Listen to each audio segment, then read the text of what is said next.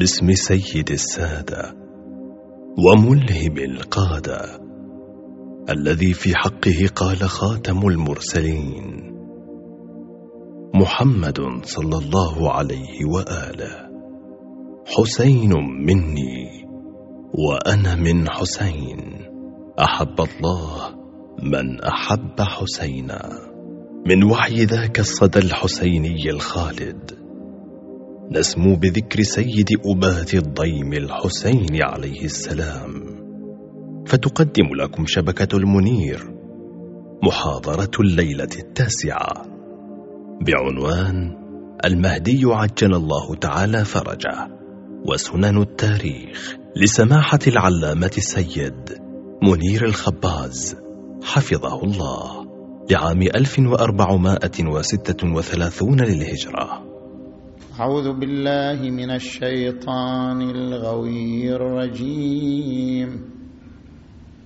بسم الله الرحمن الرحيم.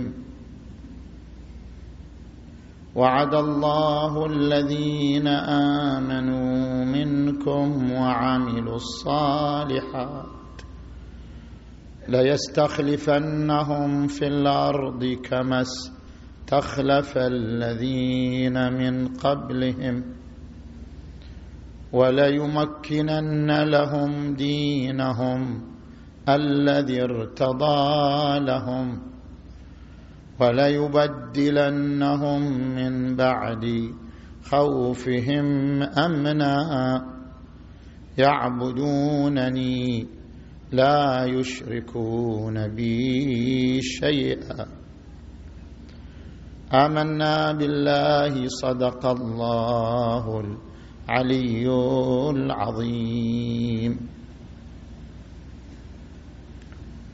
انطلاقا من الآية المباركة نتحدث عن القضية المهدوية وسنن التاريخ وذلك في محاور ثلاثة المحور الأول ما هو مفهوم سنن التاريخ؟ إن الظواهر تارة تكون ظواهر طبيعية لا تخضع للإرادة والاختيار وتارة تكون ظواهر اجتماعية خاضعة للإرادة والاختيار. الظواهر الطبيعية مثل حركة الكواكب والمجموعات الشمسية. هذه ظاهرة طبيعية ظاهرة كونية. والظواهر الاجتماعية التي لا تخض... التي تخضع للإرادة والاختيار ظاهرة المشاريع الثقافية الخيرية ظاهرة الحروب الصلح ظاهرة بناء الحضارة. الظواهر مطلقا سواء كانت طبيعية لا إرادية مثل حركة الكواكب أو كانت ظاهرة اجتماعية إرادية مثل الحروب. كلتا الظاهرتين تخضع لقوانين وسنن. الظاهرة الكونية كحركة الكواكب تخضع لقانون يحكمها مثل قانون الجاذبية يحكم مدارها وحدودها. الظواهر الاجتماعية مع أنها ظواهر إرادية اختيارية مثل اشتراك المجتمع في الحرب في الصلح في بناء الحضارة. هذه الظواهر أيضا تحكمها قوانين. يعبر عن هذه القوانين بسنن التاريخ لأن التاريخ مسيرة التاريخ هي عبارة عن المسيرة الاجتماعية. وبما أن المسيرة الاجتماعية الإرادية تخضع لقوانين إذا حركة التاريخ أيضا تخضع لقوانين وقد أشار القرآن الكريم إلى أن للتاريخ سننا كما أن للطبيعة سننا يقول القرآن الكريم قد خلت من قبلكم سنن فسيروا في الأرض فانظروا كيف كان عاقبة. فانظروا كيف كان عاقبة المكذبين. يقول القرآن الكريم ولا يحيق المكر السيء إلا بأهله. فهل ينظرون إلا سنة الأولين؟ فلن تجد لسنة الله تبديلا ولن تجد لسنة الله تحويلا. الله له سنن سنن في الطبيعة وسنن في مسيرة تاريخ المجتمعات. مثلا من سنن التاريخ أن لكل مجتمع موتا وحياه كما أن للفرد حياة وموت المجتمع أيضا قد يحيا وقد يموت. إذا كان المجتمع يمتلك حضارة فهو يمتلك حياة. إذا كان المجتمع متخلفا فالمجتمع ميت وإن كان الأفراد باقين على وجه الحياة. القرآن الكريم يشير إلى هذه السنة. يقول ولكل أمة أجل فإذا جاء أجلهم لا يستأخرون ساعة ولا يستقدمون. ويقول وما أهلكنا من قرية إلا ولها كتاب معلوم ما تسبق من أمة أجلها وما يستأخرون. يعني الأمة لها موت بموت الحضارة ولها حياة بحياة الحضارة. هذا غير موت الأفراد وحياة الأفراد. ومن السنن التاريخية أنه لا يمكن أن تقع بوصلة التغيير في أي مجتمع ما لم يسبقها تغيير ثقافي وتغيير روحي. لاحظ قوله عز وجل ذلك بأن الله لم يك مغيرا نعمة أنعمها على قوم حتى يغيروا ما بأنفسهم وأن الله سميع عليم. وقال في آية أخرى إن الله لا يغير ما بقوم حتى يغيروا ما بأنفسهم. يعني التغيير الاجتماعي لابد أن يسبقه تغيير ثقافي وتغيير نفسي وهذه سنة من سنن التاريخ أيضا.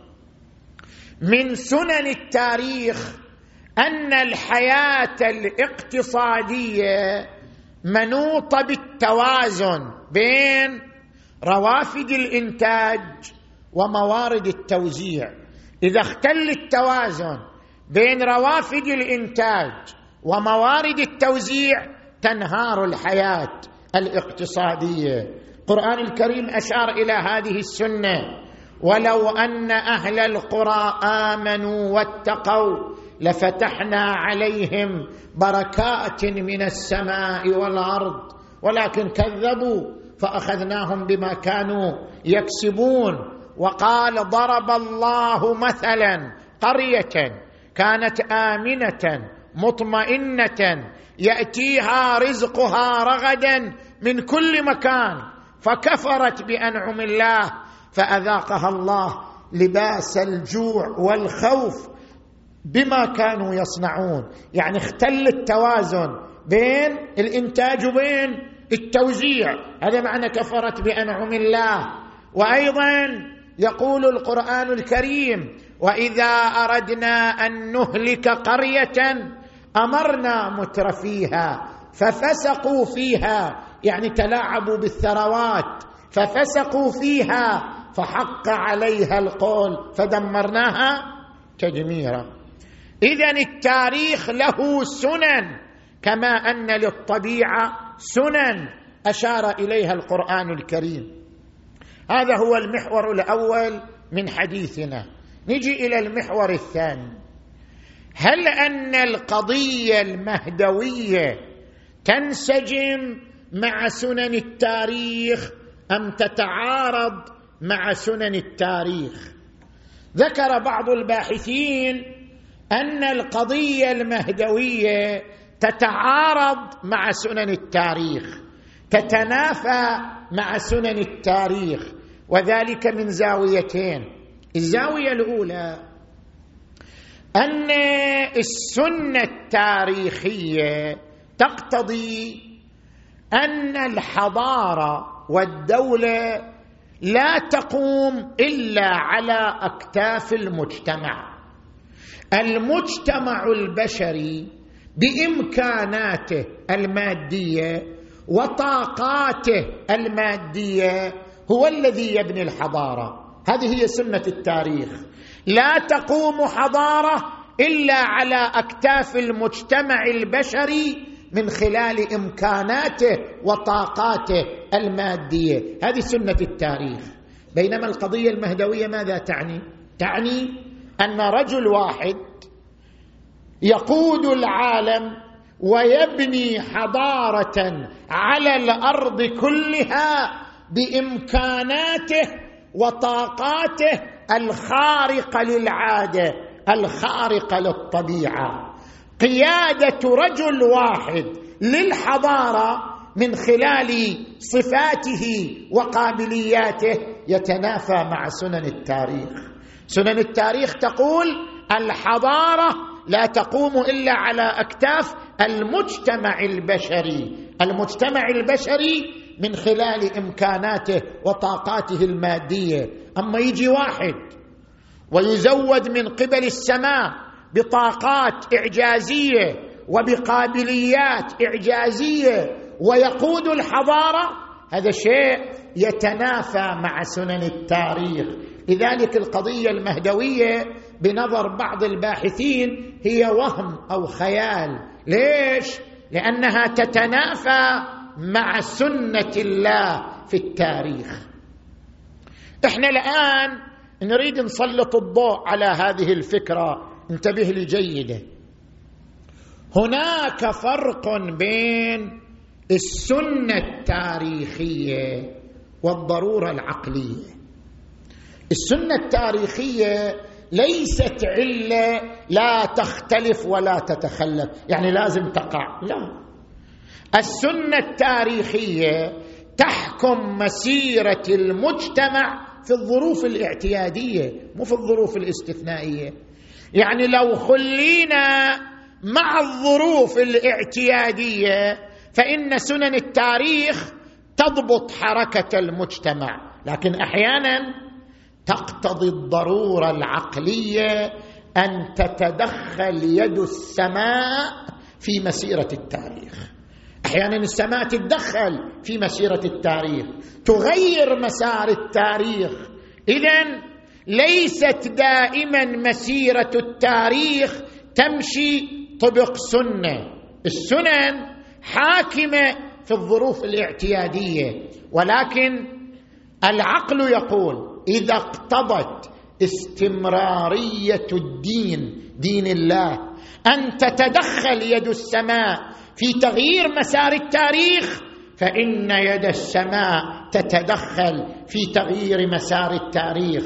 وهذا ما يسمى بالضرورة العقلية. الضرورة العقلية تتقدم على السنة التاريخية. خل أشرح لك بالأمثلة. الآن المثال الأول. السنة التاريخية في الإيمان. أن يكون الإيمان من قبل البشر من خلال الأسباب الطبيعية. أي فكرة تعطى للناس؟ لن يؤمن الناس بها عن طريق الإعجاز. سيؤمن الناس بها عن طريق الأسباب الطبيعية. هذه السنة التاريخية تقول هكذا الإيمان من قبل المجتمع بأي فكرة إنما يكون ضمن الأسباب الطبيعية. لا ضمن الأسباب الإعجازية. هذه هي السنة التاريخية. لكن الضرورة العقلية ماذا تقول؟ الضرورة العقلية تقول لا. يجب لكل نبي أو رسول أن يقيم معجزة خارقة للعادة من أجل تحقيق الإيمان من قبل المجتمع البشري. فالضرورة العقلية تدخلت. كيف؟ قال أشرح لك من خلال مقدمتين. المقدمة الأولى المجتمع البشري يحتاج إلى نظام عادل. هذا ما حد يقول لا. مجتمع البشري يحتاج إلى عدالة نظام عادل. زين. بما أن المجتمع يحتاج إلى نظام عادل فلا بد لله أن يبعث هذا النظام العادل للمجتمع البشري عبر الأنبياء والرسل. ليش لابد لله أن يبعث؟ لأن الله لو لم يبعث النظام إلى البشرية فإما أن يكون عدم البعث لجهله تعالى أو لعجزه تعالى أو لعبثيته. وجميع هذه الاحتمالات لا يمكن الاخذ بها. الله تبارك وتعالى هل يجهل أن المجتمع البشري محتاج إلى النظام العادل؟ ما يجهل. مقتضى علمه بكل شيء أن لا يجهل حاجة المجتمع البشري إلى النظام العادل. زين؟ زين. الله يعلم هل هو عاجز؟ واحد يقول والله هو يعلم بأن المجتمع محتاج لكن هو عاجز. هل يمكن القول بذلك؟ مقتضى أن الله قادر على كل شيء أن يبعث النظام العادل. زين؟ يقول والله صحيح. الله عالم وقادر لكن عبثا ما بعث. قال والله أنا ما أريد أبعث كيفي؟ عبثا. ممكن؟ في حق الله ذلك؟ غير ممكن. يتنافى مع حكمته تعالى. اذا هذه يسموها قاعدة اللطف في علم الكلام. مقتضى علمه بحاجة المجتمع البشري للنظام وقدرته على إنزال النظام وحكمته أن يبعث نظاما عادلا للمجتمع البشري وهو القائل تعالى لقد أرسلنا رسلنا بالبينات وأنزلنا معهم الكتاب والميزان ليقوم الناس بالقسط يعني تحقق النظام العادل. هذه المقدمة الأولى. نجي للمقدمة الثانية. إذا جاء النبي وقال أنا رسول الله إليكم وعندي نظام عادل من السماء كيف يمكن إثبات صدق نبوته؟ كيف نثبت أنه صادق؟ المجتمع ينقسم إلى قسمين. النخبة العقلائية والعامة من الناس. النخبة العقلائية يمكن أن تصدق هذا النبي من خلال البراهين العقلية التي يقيمها على صدق نبوته. لكن العامة من الناس لا تستوعب البراهين العقلية. العامة من الناس فكرها فكر حسي وليس فكرا عقليا. العامة من الناس تطلب أدلة حسية ملموسة. ما تستوعب الأدلة العقلية. اذا لا يمكن إثبات نبوة نبي من الأنبياء. ولا يمكن ولا يمكن تحقيق الإيمان به من قبل المجتمع إلا إذا أقام أدلة حسية على صدق نبوته. وهذا هو معنى المعجزة الخارقة لنواميس الطبيعة. اذا لو جينا للسنة التاريخية شو نقول؟ مقتضى السنة التاريخية أن يؤمن الناس بالنبي من خلال الأسباب الطبيعية.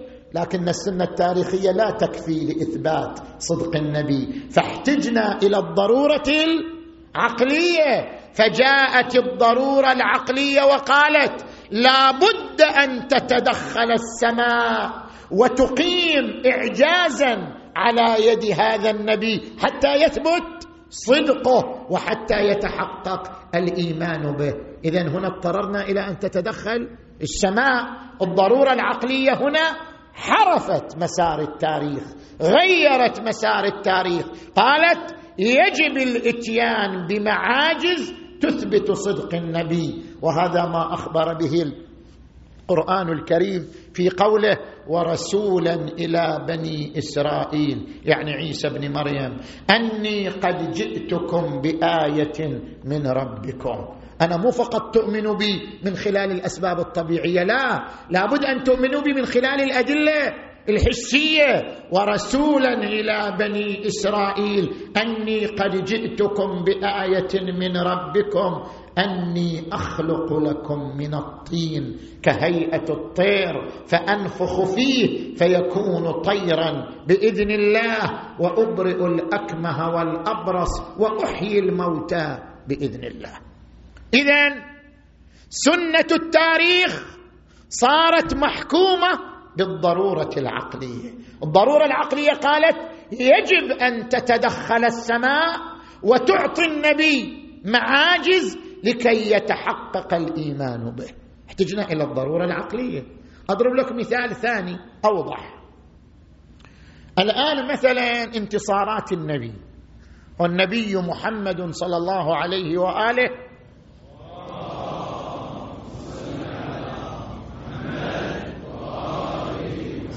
كيف انتصر؟ كيف انتصر في بدر في حنين في المشاهد الأخرى؟ بس بالأسباب الطبيعية؟ طبعا لا. القرآن يقول لا. لو مشينا على سنن التاريخ لقلنا الانتصار لأي أمة الانتصار لأي إنسان إنما يتم من خلال الأسباب الطبيعية. من خلال قوته قوة سلاحه قوة جماعته. بينما النبي لم يكتف الله بنصره بالأسباب الطبيعية وإنما أدخل الأسباب الغيبية لنصر النبي صلى الله عليه وآله وهو القائل عز وجل كتب الله لأغلبن أنا ورسلي. كيف؟ تشرح الآيات. شلون الغلبة تحققت؟ مثلا أم حسبتم أن تدخلوا الجنة ولما يأتكم مثل الذين من قبلكم؟ أنتم الآن مستائين أن داعش تبيد البشر وتقوم بمذابح ومجازر ترى الأمم اللي قبلكم شنو؟ لاقت ما هو أعظم من ذلك. أم حسبتم أن تدخلوا الجنة ولما يأتكم مثل الذين من قبلكم مستهم البأساء والضراء وزلزلوا حتى يقول الرسول والذين آمنوا معه متى نصر الله؟ ألا إن نصر الله قريب. يعني الأمم السابقة مرت بمآزق وأزمات كانت تحتاج إلى تدخل السماء جاء تدخل السماء. اسمع القرآن ماذا يقول؟ واذ تقول للمؤمنين الن يكفيكم الله ان يمدكم؟ بثل ان يمدكم ربكم بثلاثه الاف من الملائكه منزلين. بلى إن تصبروا وتتقوا ويأتوكم من فورهم هذا يمددكم ربكم بخمسة آلاف من الملائكة مسومين وما جعله الله إلا بشرى لكم ولتطمئن قلوبكم به وما النصر إلا من عند الله العزيز الحكيم. اذا السماء تدخلت. ما صارت القضية؟ قضية سنن التاريخ. اذا النبي في انتصاراته احتاج إلى تدخل السماء وإنزال الملائكة ولم تقف القضية على سنن التاريخ.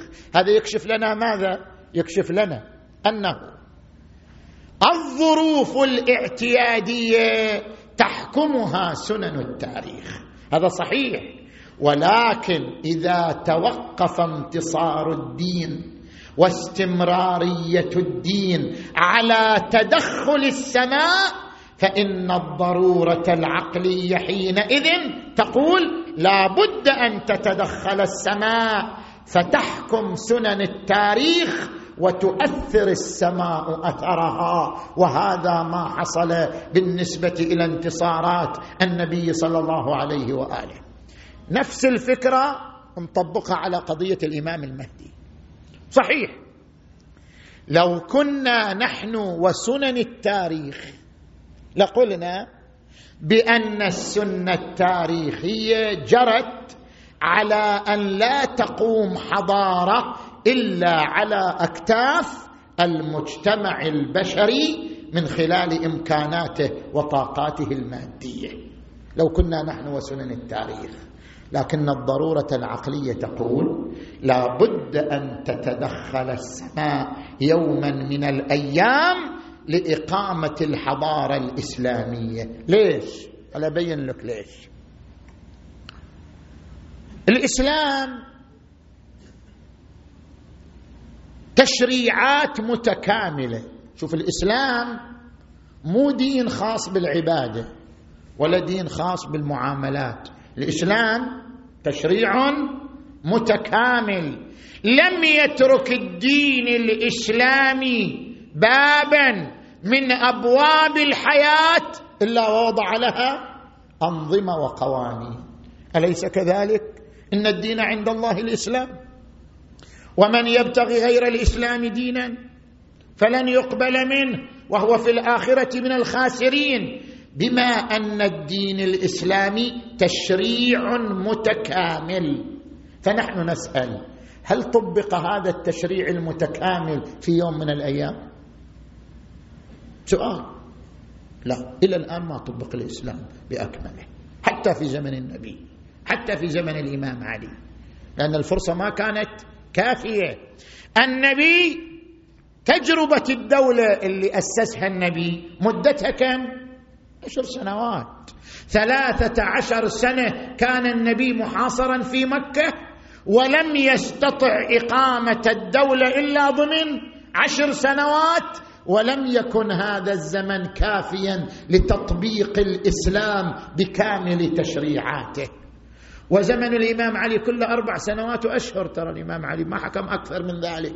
أربع سنوات وأشهر لم تكن الفرصة كافية لتطبيق الإسلام بكامل تشريعاته. إذا بما أن الإسلام تشريع متكامل ولم يمر على البشرية إلى الآن زمن طبق فيه الإسلام بكامل تشريعاته. فإما أن تطبق هذه التشريعات يوما من الأيام وإلا فإن تشريعها شنو؟ لغو وعبث. يعني ما طبق تشريعات بقيت مغلفة. صح لو لا؟ هل التشريعات الإسلامية جاءت لكي تغلف أم جاءت لكي تطبق على الأرض؟ إن كانت التشريعات جاءت لكي تغلف فتشريعها لغو وعبث وإن كانت هذه التشريعات جاءت لكي تطبق على المجتمع البشري اذا لا بد أن يعطي الله المجتمع البشري فرصة زمنية يقتدر الإسلام فيها على تطبيق أنظمته وقوانينه على جميع الأرض وحيث إن الفرصه لم تحصل. إلى الآن اذا لا بد من يوم يكون فرصة زمنية لتطبيق الحضارة الإسلامية بجميع أنظمتها وذلك اليوم هو يوم ظهور المهدي عجل الله فرجه الشريف.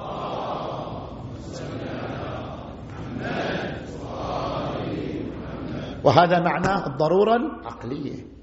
اذا الضرورة العقلية تقول لا بد من دولة المهدي لا بد من حضارة المهدي. وهذه الضرورة العقلية هي الحاكمة على السنة تاريخيه كما اقتضت الضرورة نصر النبي بخمسة آلاف من الملائكة وكانت هذه الضرورة حاكمة على السنة التاريخية أيضا الضرورة العقلية تقتضي دولة المهدي وحضارة المهدي وهذا حاكم على السنة التاريخية.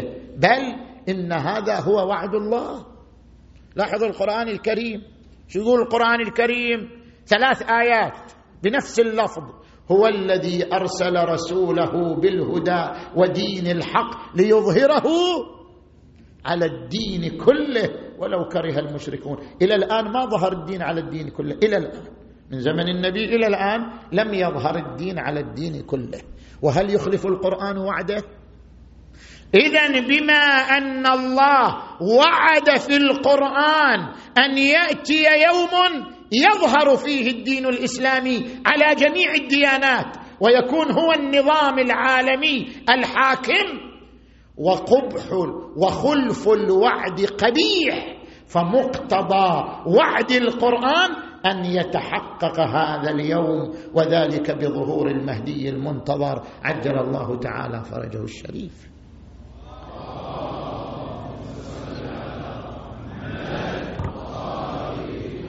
فمسألة مسألة القضية المهدوية مو مسألة أنت تقول والله هذه المسألة تتنافى مع سنن التاريخ. اذا هي قضية وهمية. لا القضية المهدوية تنسجم مع الضرورة العقلية. فبما أنها تنسجم مع الضرورة العقلية فلا بد من تحققها ولا مجال لتحكيم سنن التاريخ عليها لأن سنن التاريخ إنما تحكم في الظروف الاعتيادية لا في الظروف التي يتوقف ظهور الدين واستمرارية الدين على تدخل يد الغيب فيها. وإذا تراجع التاريخ ترى مو بس قضية الإمام المهدي كثير من مسيرة التاريخ تتغير أحيانا برجل واحد. مو بس الإمام تستغرب يعني أن الإمام المهدي بيغير مسار التاريخ وهو رجل واحد؟ كثير من عمالقة التاريخ هكذا صح لو لا؟ كثير من مسيرة من فصول مسيرة التاريخ تغيرت مسيرة التاريخ برجل واحد. إذا كان لهذا الرجل قابلية خارقة للعادة. زين؟ إفلاطون وأرسطو غير مسار تاريخ الفلسفة. إينشتاين غير مسار علم الفيزياء. التاريخ قد يتغير برجل واحد. إذا كان هذا الرجل يملك طاقات عملاقة طاقات جبارة يستطيع بها. أن يغير مسيرة التاريخ. هذا ليس شيئا مخالفا للسنن التاريخية ابدا. زين. اذا هذه النقطة عالجناها. نجي إلى الزاوية الثانية. بعض الباحثين وهو الدكتور الباحث عدنان إبراهيم. دكتور عدنان إبراهيم زين دكتور باحث مثقف. ونحن أيضا المثقفون الذين يمشون على منهج التحقيق نحن نحترمهم ونطرح بحوثهم ونناقشها وإن اختلفنا معهم في الرأي وإن اختلفنا معهم في النتيجة. زين؟ المثقف الحقيقي هو الذي يكون نقده لأي فكرة دينية أو غير دينية يكون نقده مبني على البحث والخبرة وليس مبنيا على الارتجال. من كان نقده لأي فكرة دينية أو تاريخية مبنيا على البحث والخبرة والإحاطة بأطراف الموضوع والغور إلى جذوره وأعماق روافده فهذا هو الحقيق. باسم المثقف الناقد. وأما الناقد الذي ينقد أي فكرة دينية أو غيرها ارتجالا من دون أن يحقق أطراف الموضوع فهذا خارج عن المنهج العلمي للنقد والثقافة. نجي الآن إلى ما تعرض إليه الدكتور عدنان إبراهيم. قال القضية المهدوية تتنافى مع سنن التاريخ. ليش؟ يقول لأن الله عز وجل يقول في كتابه مخاطبا نبيه صلى الله عليه وآله وما جعلنا لبشر من قبلك الخلد. أفإن مت فهم الخالدون؟ مضمون الآية أن لا خلود لبشر لا قبل النبي ولا بعد النبي. ما في بشر خالد. والقضية المهدوية معناها إنسان خالد. إنسان يعيش 1400 سنة. يعني إنسان خالد. وهذا يتنافى مع الآية المباركة. الآية المباركة تقول لا خلود للبشر. والقضية المهدوية تقول هناك بشر خالد وهو المهدي. اذا القضية المهدوية تتنافى مع سنة من سنن الله وهي عدم الخلود. الجواب عن هذه الملاحظة شنو معنى الخلد في الآية؟ وما جعلنا لبشر من قبلك الخلد. شنو معنى الخلد؟ هل المقصود بالخلد العمر الطويل أو المقصود بالخلد عدم الموت؟ إذا كان المقصود بالخلد العمر الطويل فهذا يعني التناقض في القرآن لأن هذه الآية تتنافى مع آيات في القرآن دلت على أن بعض البشر لبث عمرا طويلا. يقول القرآن الكريم في حق نوح عليه السلام ولبث في قومه شنو؟ ألف سنة إلا خمسين عام. هذا اللي لبث في قومه بعد اللي عاش كم؟ الله أعلم. اذا لو كان المراد بالخلد في الآية طول العمر لأوجب ذلك تناقض آيات القرآن لأن بعض الآيات القرآن قررت أن بعض الأنبياء طال عمره وخرج عن السنة الطبيعية للبشر. زين. وإذا كان المراد بالخلد عدم الموت كما هو ظاهر الآية في علم البلاغة في علم البيان يقولون مقتضى المقابلة أن تفسر الشيء بمقابلة صح لا؟ الآية فيها متقابلين. وما جعلنا لبشر من قبلك الخلد افان مت. معنى الخلد يعني عدم الموت. مقتضى المقابلة بين صدر الآية وذيلها أن المراد بالخلد عدم الموت. بما أن المراد بالخلد عدم الموت اذا القضية المهدوية لا تتنافى مع الآية المباركة. لأنه ما في أحد يدعي أن المهدي لا يموت. صح لو لا؟ المهدي يؤسس الدولة فإذا آتت أكلها ينتقل إلى جوار ربه مقتولا شهيدا كآبائه البررة الكرام. ما حد يقول أن المهدي سيبقى خالدا. اذا بالنتيجة القضية المهدوية لا تتنافى مع سنة تاريخية مستفادة من الآية الشريفة. زين؟ هذا تمام كلامنا في المحور الثاني. نصل إلى المحور الثالث. صلوا على محمد وآل محمد.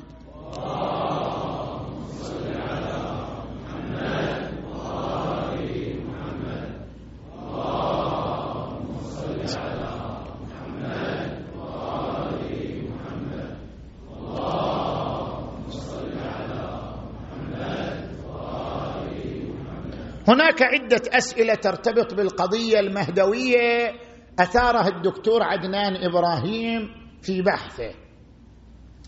نجي إلى الأمر الأول.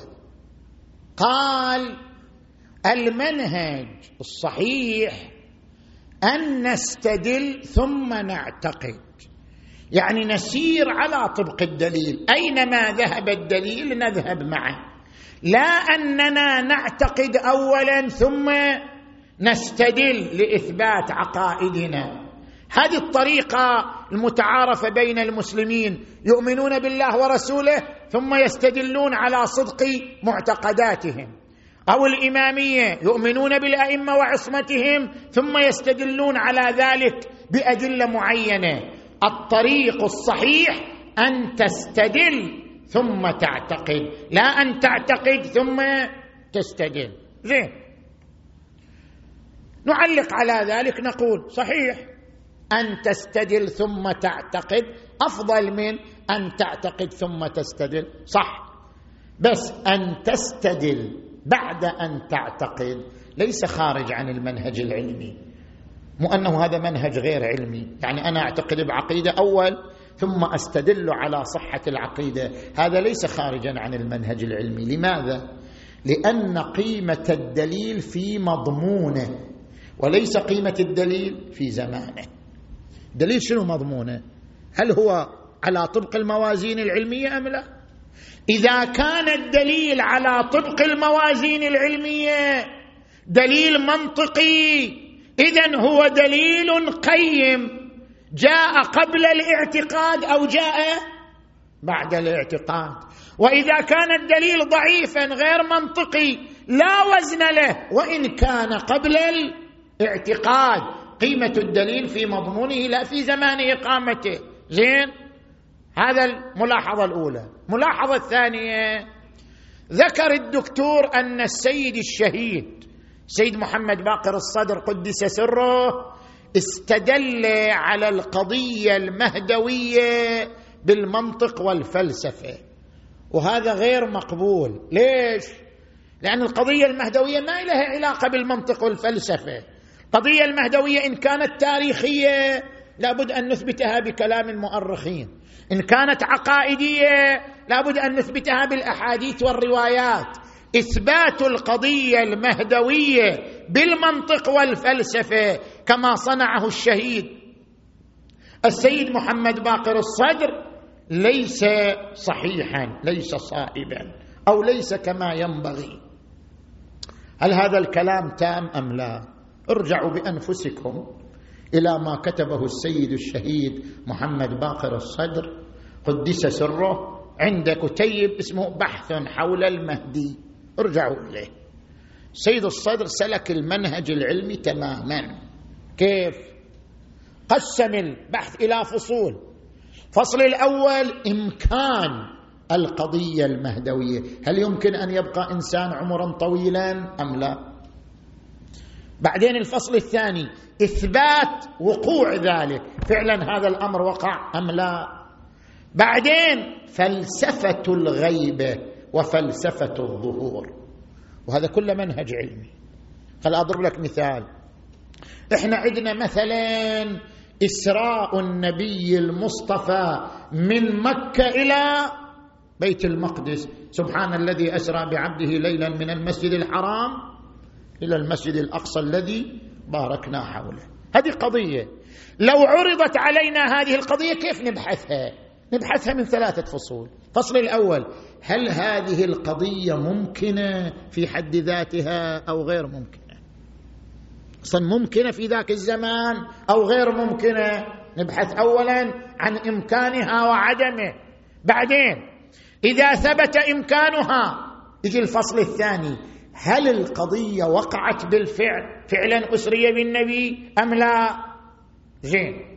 إذا ثبت وقوعها ننطلق إلى الفصل الثالث ما هي فلسفة الإسراء؟ يعني ما هي أهدافه؟ ما هي مبرراته؟ ما هي آثاره؟ هذا يسمى فلسفة القضية. سيد الصدر تحدث عن القضية المهدوية من خلال الفصول الثلاثة. اولا أثبت هل أن بقاء المهدي هذا العمر الطويل أمر ممكن علميا لو غير ممكن. أثبت إمكانه لا وقوعه. أثبت إمكانه عبر المنطق الفلسفي. فهو لم يستخدم المنطق الفلسفي لإثبات الوقوع. استخدم المنطق الفلسفي لإثبات شنو؟ الإمكان. أنه أمر ممكن في حد ذاته واستدل عليه بالفلسفة وبالدليل العلمي والاستدلال على الإمكان بالفلسفة والدليل العلمي طبق المناهج العلمية. زين. ثم انتقل إلى الفصل الثاني وأثبت الوقوع. أن القضية فعلا واقعة. المهدي ولد وما زال حي ويبقى إلى أن يأذن الله له بالخروج. أثبته مو بالفلسفة أثبت بالأحاديث. راجعوا الكتاب. قال نثبت وقوع ذلك بدليلين. دليل إسلامي سماه ودليل علمي. الدليل الإسلامي يعني الروايات والأحاديث.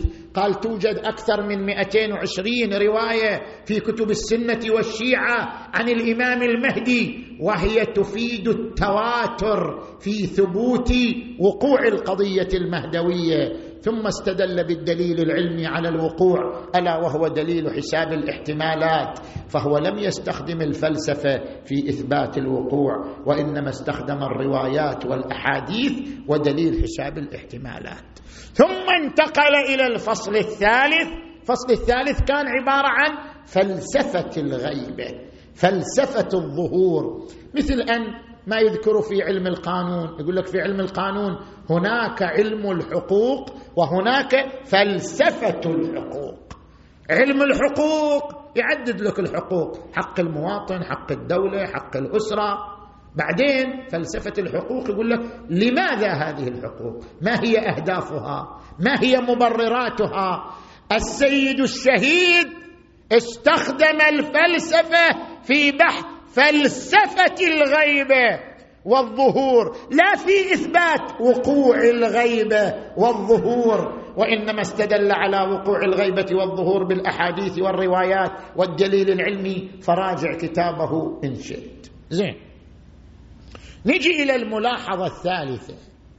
الدكتور عدنان إبراهيم قال قضية ولادة المهدي فرية. فرية يعني أكذوبة. قال في الكافي نفسه اللي الشيعة يعتمدوا عليه في الكافي توجد رواية أن الإمام الحسن العسكري لم يعقب يعني كان عقيم أصلا ما خلف أولاد. فإذا في في الكافي رواية تقول الإمام العسكري ما عنده أولاد.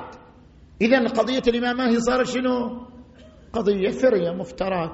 حتى الكافي الذي هو الكتاب المعتمد لدى الشيعة يقول إن الإمام العسكري ما كان له أولاد أصلا ما خلف ما عقب. زين. نجي الآن إلى هذه القضية. هل هذه صحيح الملاحظة أم لا؟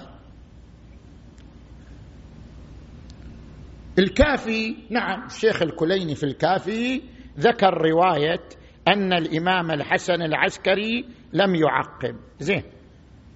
نجي إلى هذه الرواية. هذه الرواية اللي ذكرها الشيخ الكليني في الكافي نقلها عن من؟ حتى نشوف هي قضية رواية معتبرة عند صاحب الكافي أم لا. صاحب الكافي قال كان الوالي بقم الوالي من قبل الدولة العباسية. كان الوالي بقم أحمد ابن عبيد الله ابن خاقان فجرى في مجلسه يعني مجلس أحمد ذكر العلوية يعني ذكر آل علي. وجرى ذكر الحسن العسكري. في مجلس من؟ أحمد بن عبيد الله بن خاقان له الوالي. فقال أحمد إن الحسن العسكري مات ولم يعقب. واستند أحمد في ذلك لمن؟ إلى جعفر. اللي إحنا نسميه جعفر الكذاب جعفر اخو الإمام الهادي. لأنه كان يريد أن تنتقل الامامه إليه. بعد الإمام الهادي انتقلت إلى من؟ للإمام الحسن العسكري. زين؟ جعفر هو اللي قال إليه. قال إلى أحمد بن خاخان قال له ترى الحسن العسكري مات ولم يعقل فضل أنت. هل هذه الرواية مقبولة عند الإمامية؟ اولا الراوي لها أحمد بن خاقان هو نفسه يعبر عنه الكليني. وكان شديد النصب لأهل البيت. طيب واحد شديد النصب. ناصبي شديد النصب لأهل البيت. يؤخذ بروايته؟ وهو ينقلها لو فرضنا أنه صادق. ينقل الرواية عن من؟ عن جعفر. وجعفر عندنا إنسان لم تثبت وثاقته بل ثبت كذبه لأنه ادعى الامامه ولا أهلية له. جعفر بن الإمام الهادي. اذا بالنتيجة كيف يقال إن الشيعة لديهم رواية تقرر أن الإمام الحسن العسكري لم يعقب؟ وهذه الرواية الراوي لها ناصبي؟ وينقل الرواية لو صح نقل عن إنسان كذاب عند الإمامية. بينما مقتضى الإنصاف والموضوعية. انت تنقل عن الكافي ارجع للكافي نفسه. ما بنروح غير الكافي. الكافي نفسه نقل واحد وثلاثين رواية في إثبات ولادة الإمام المهدي. كيف نترك واحد وثلاثين وناخذ بشنو؟ برواية ناصبي عن جعفر الكذاب ونقول هذه الرواية تدل على أن قضية المهدي كذب. طيب وباقي الروايات التي أوردها صاحب الكافي 31 رواية تتحدث عن ولادة الإمام المهدي. وست روايات في الكافي تتحدث عن ماذا؟ تتحدث عن الإشارة إلى الإمام المهدي بالنص. أنقل لك بعضها.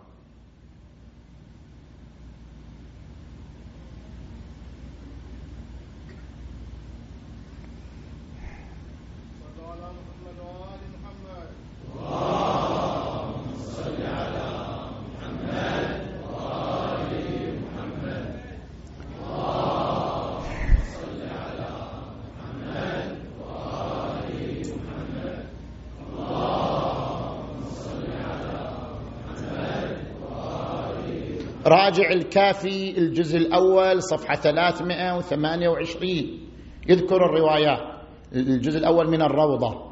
منها صحيحة أبي هاشم الجعفري. قلت لأبي محمد الحسن العسكري. جعفر يسأل العسكري جلالتك تمنعني من مسألتك. فتأذن لي أن أسألك؟ فقال سل قلت يا سيدي هل لك ولد؟ فقال نعم. قلت فإن حدث بك حدث فأين أسأل عنه وين أسأل عن ولدك حتى يكون هو الإمام. قال بالمدينة. برواية صحيحة عندنا أسنادها صحيحة تدل على أن الإمام الحسكري يقول لي ولد وهو الإمام من بعدي وإذا حدث بي حدث اسأل عنه بالمدينة. الرواية الأخرى. أيضا في الكافي صفحة 330 عن عبد الله بن جعفر اجتمع مع أحمد بن إسحاق مع الشيخ أبي عمرو الذي هو السفير الأول من سفراء المهدي فسألته قلت له شوف لاحظ السؤال هل رأيت الخلف؟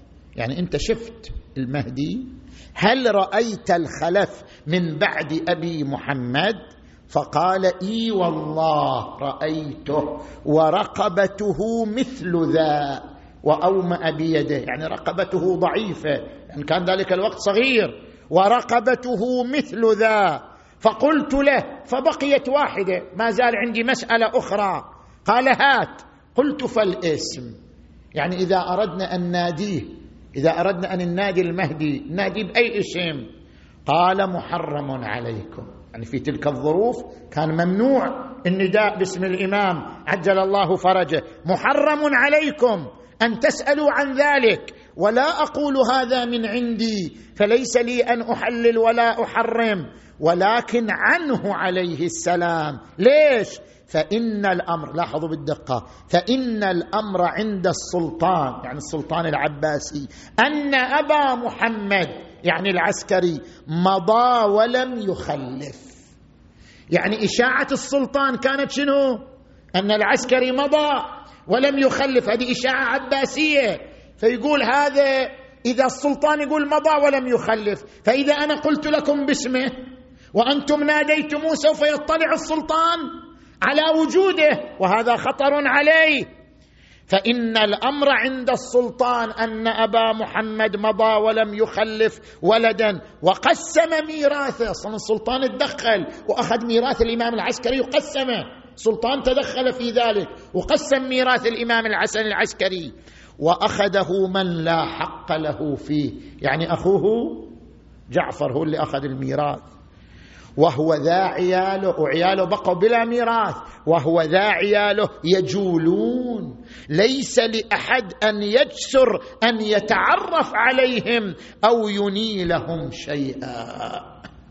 فإذا وقع الاسم وقع الطلب فاتقوا الله وأمسكوا عن ذلك. هذه الرواية الثانية. بعد أقرأ الرواية الثالثة انهي المطلب. هذه الصحيحة التي رواها الصدوق بإسناده عن عبد الله بن جندب عن موسى بن جعفر. لاحظوا من زمان الإمام موسى بن جعفر؟ وهذه الرواية موجودة والإمام مهدي بعد ما ولد. لا هو لا ابوه لا جده. الرواية تتحدث عنه وهو بعد لم يولد لا هو ولا أبوه ولا جده. زين. أنه قال يعني الإمام موسى تقول في سجدة الشكر إذا أردت أن تسجد بعد ما تسلم في الصلاة تريد تسجد سجدة الشكر تقول في سجدة الشكر اللهم إني أشهدك وأشهد ملائكتك وأنبياءك ورسلك وجميع خلقك أنك أنت الله ربي. والإسلام ديني ومحمدا نبيي وعليا والحسن والحسين وعلي بن الحسين ومحمد بن علي وجعفر بن محمد وموسى بن جعفر وعلي بن موسى ومحمد بن علي وعلي بن محمد والحسن بن علي والحجة بن الحسن بن علي أئمتي بهم أتولى ومن أعدائهم أتبرأ.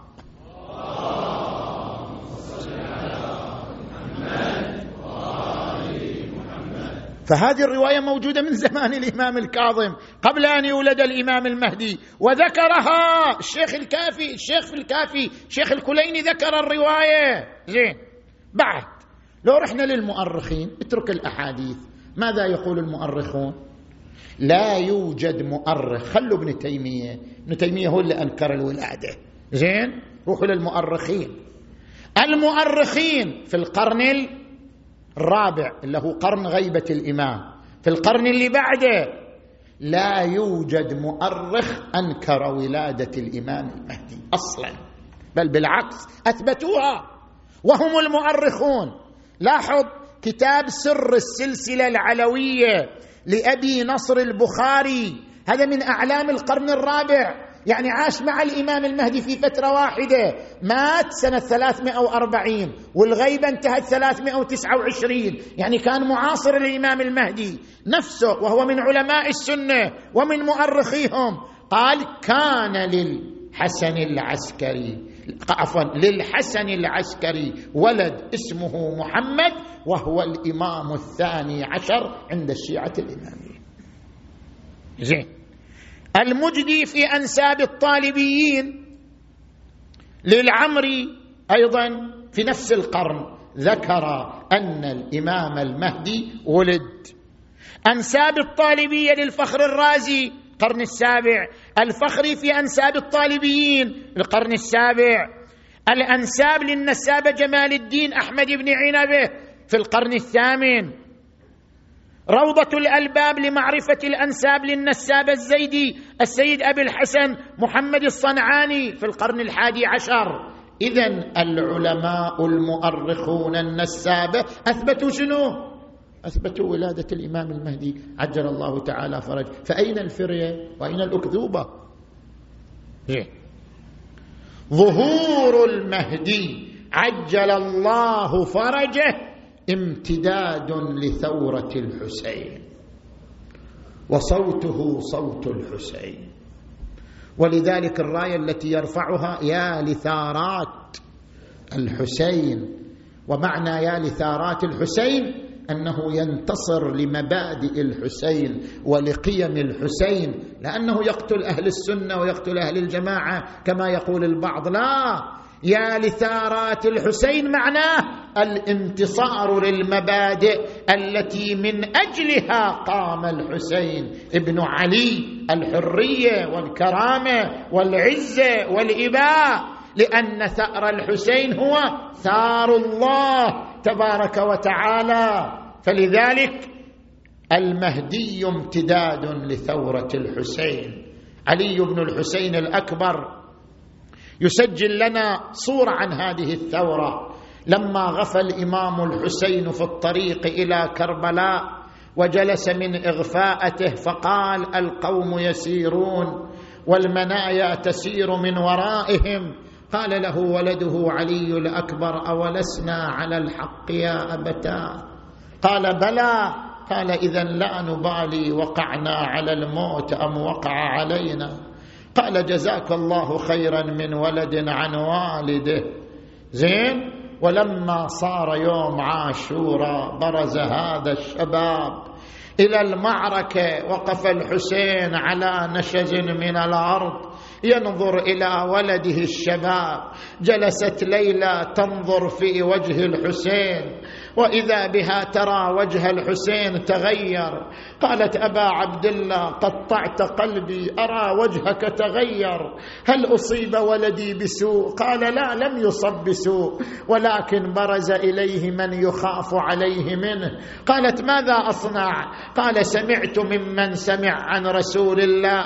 دعاء الأمهات في حق أولادهن مستجاب. فادخلي خيمتك وادعي ربك. أقبلت هذه المرأة الحنون الأم الحنون. دخلت الخيمه نشرت شعرها رفعت يديها نادت إلهي بحق غربة أبي عبد الله. إلهي بحق وحدة أبي عبد الله. إلهي بحق عطش أبي عبد الله. يا راد يوسف على يعقوب. رد علي ولدي علي. ما أتمت كلامها حتى انتصر علي الأكبر. قتل بكر بن غانم رجع إلى الخيمة وقف على رأس والده الحسين. صيد الملوك أرانب وثعالب. وإذا برزت فصيدي الأبطال. يا ابو يا قطرة ماي الجبدي هاد قوى واريد للميدان. يا ابو يا انفطر قلبي وحق جد. عطش والشمس والميدان والحر. شي جاوب الحسين؟ يقول منين أجيب الماي؟ ما هو حاكيك بوهاب حالي وشعبني. يا بني أنا عطشان وأنت عطشان. اصبر حتى تلقى جدك رسول الله فيسقيك شربة من الماء. لا تظمأ بعدها أبدا. فلما أراد الرجوع إلى المعركة قال بني ادخل على أمك وأخواتك حتى يتودعن منك. دخل علي الأكبر على أمه ليلى وكانت مغشيا عليها. جلس عندها فأفاقت من غشوتها. قالت إني أشم رائحة ولدي الشباب. قال بلى أنا ولدك علي صارت تضمه وتشمه. وإذا بالصوت خلف الخيمة امام الناصر ينصرنا؟ امام ذاب يذب عنا؟ قال لها اماه لا أطيق سماع صوت والدي الحسين وهو يستغيث فلا يغاث. قالت اذا اذهب وأقبل حتى أتزود من مشية الشباب. صار كلما أقبل عليها ضمته إلى صدرها. عظم الله أجوركم ثم خرجنا النساء. هذه تضم تضمه هذه تشمه. هذه تقول ارحم غربتنا. هذه تقول ارحم وحدتنا. أقبلت العقيلة زينب ضمته إلى صدرها. نادت ولدي علي في أمان الله. أبلغ أمي فاطمة الزهراء عني السلام وأبلغ أبي امين أمير المؤمنين عني السلام. وقل إن زينب بكربلاء غريبه وحيده عظم الله أجوركم. فاعتنقه الحسين ساعة هو يبكي والحسين يبكي. إلى أن انفصل عنه وبرز إلى المعركة فسالت دموع الحسين على خده ورفع شيبته إلى السماء. قال اللهم اشهد عليهم أنه برز إليهم غلام أشبه الناس بنبيك محمد. وأنا كلما اشتقنا لرؤية نبيك نظرنا إليه. اللهم فرقهم تفريقا ومزقهم تمزيقا. عظم الله أجوركم. برز الأكبر إلى المعركة. أنا علي بن الحسين بن علي. نحن وبيت الله أولى بالنبي. تالله لا يحكم فينا ابن الدعي. أضربكم بالسيف. أحمي عن أبي. عظم الله أجوركم. قتل منهم مقتلة عظيمة. فقال منقذ بن مرة العبد. علي آثام العرب. لئن مر بالغلام لأفجعن أمه وأباه فيه. عظم الله أجوركم. فلما مر علي الأكبر حمل عليه اللعين فضربه بالسيف على رأسه. فاشتبك بالفرس وهو يظن أن الفرس تأخذه للخيمة. أخذته الفرس إلى الأعداء فاجتمعوا عليه. هذا يطعنه برمحه. هذا يضربه بسيفه. وهو ينادي أبا حسين عليك مني السلام. هذا جدي رسول الله. سقاني شربا من الماء لا أظمأ بعدها أبدا. خرج الحسين من الخيمة فرق الأعداء عين وجده مقطعا إربا إربا فانكب عليه. ينادي ولدي عليه على الدنيا بعدك العفو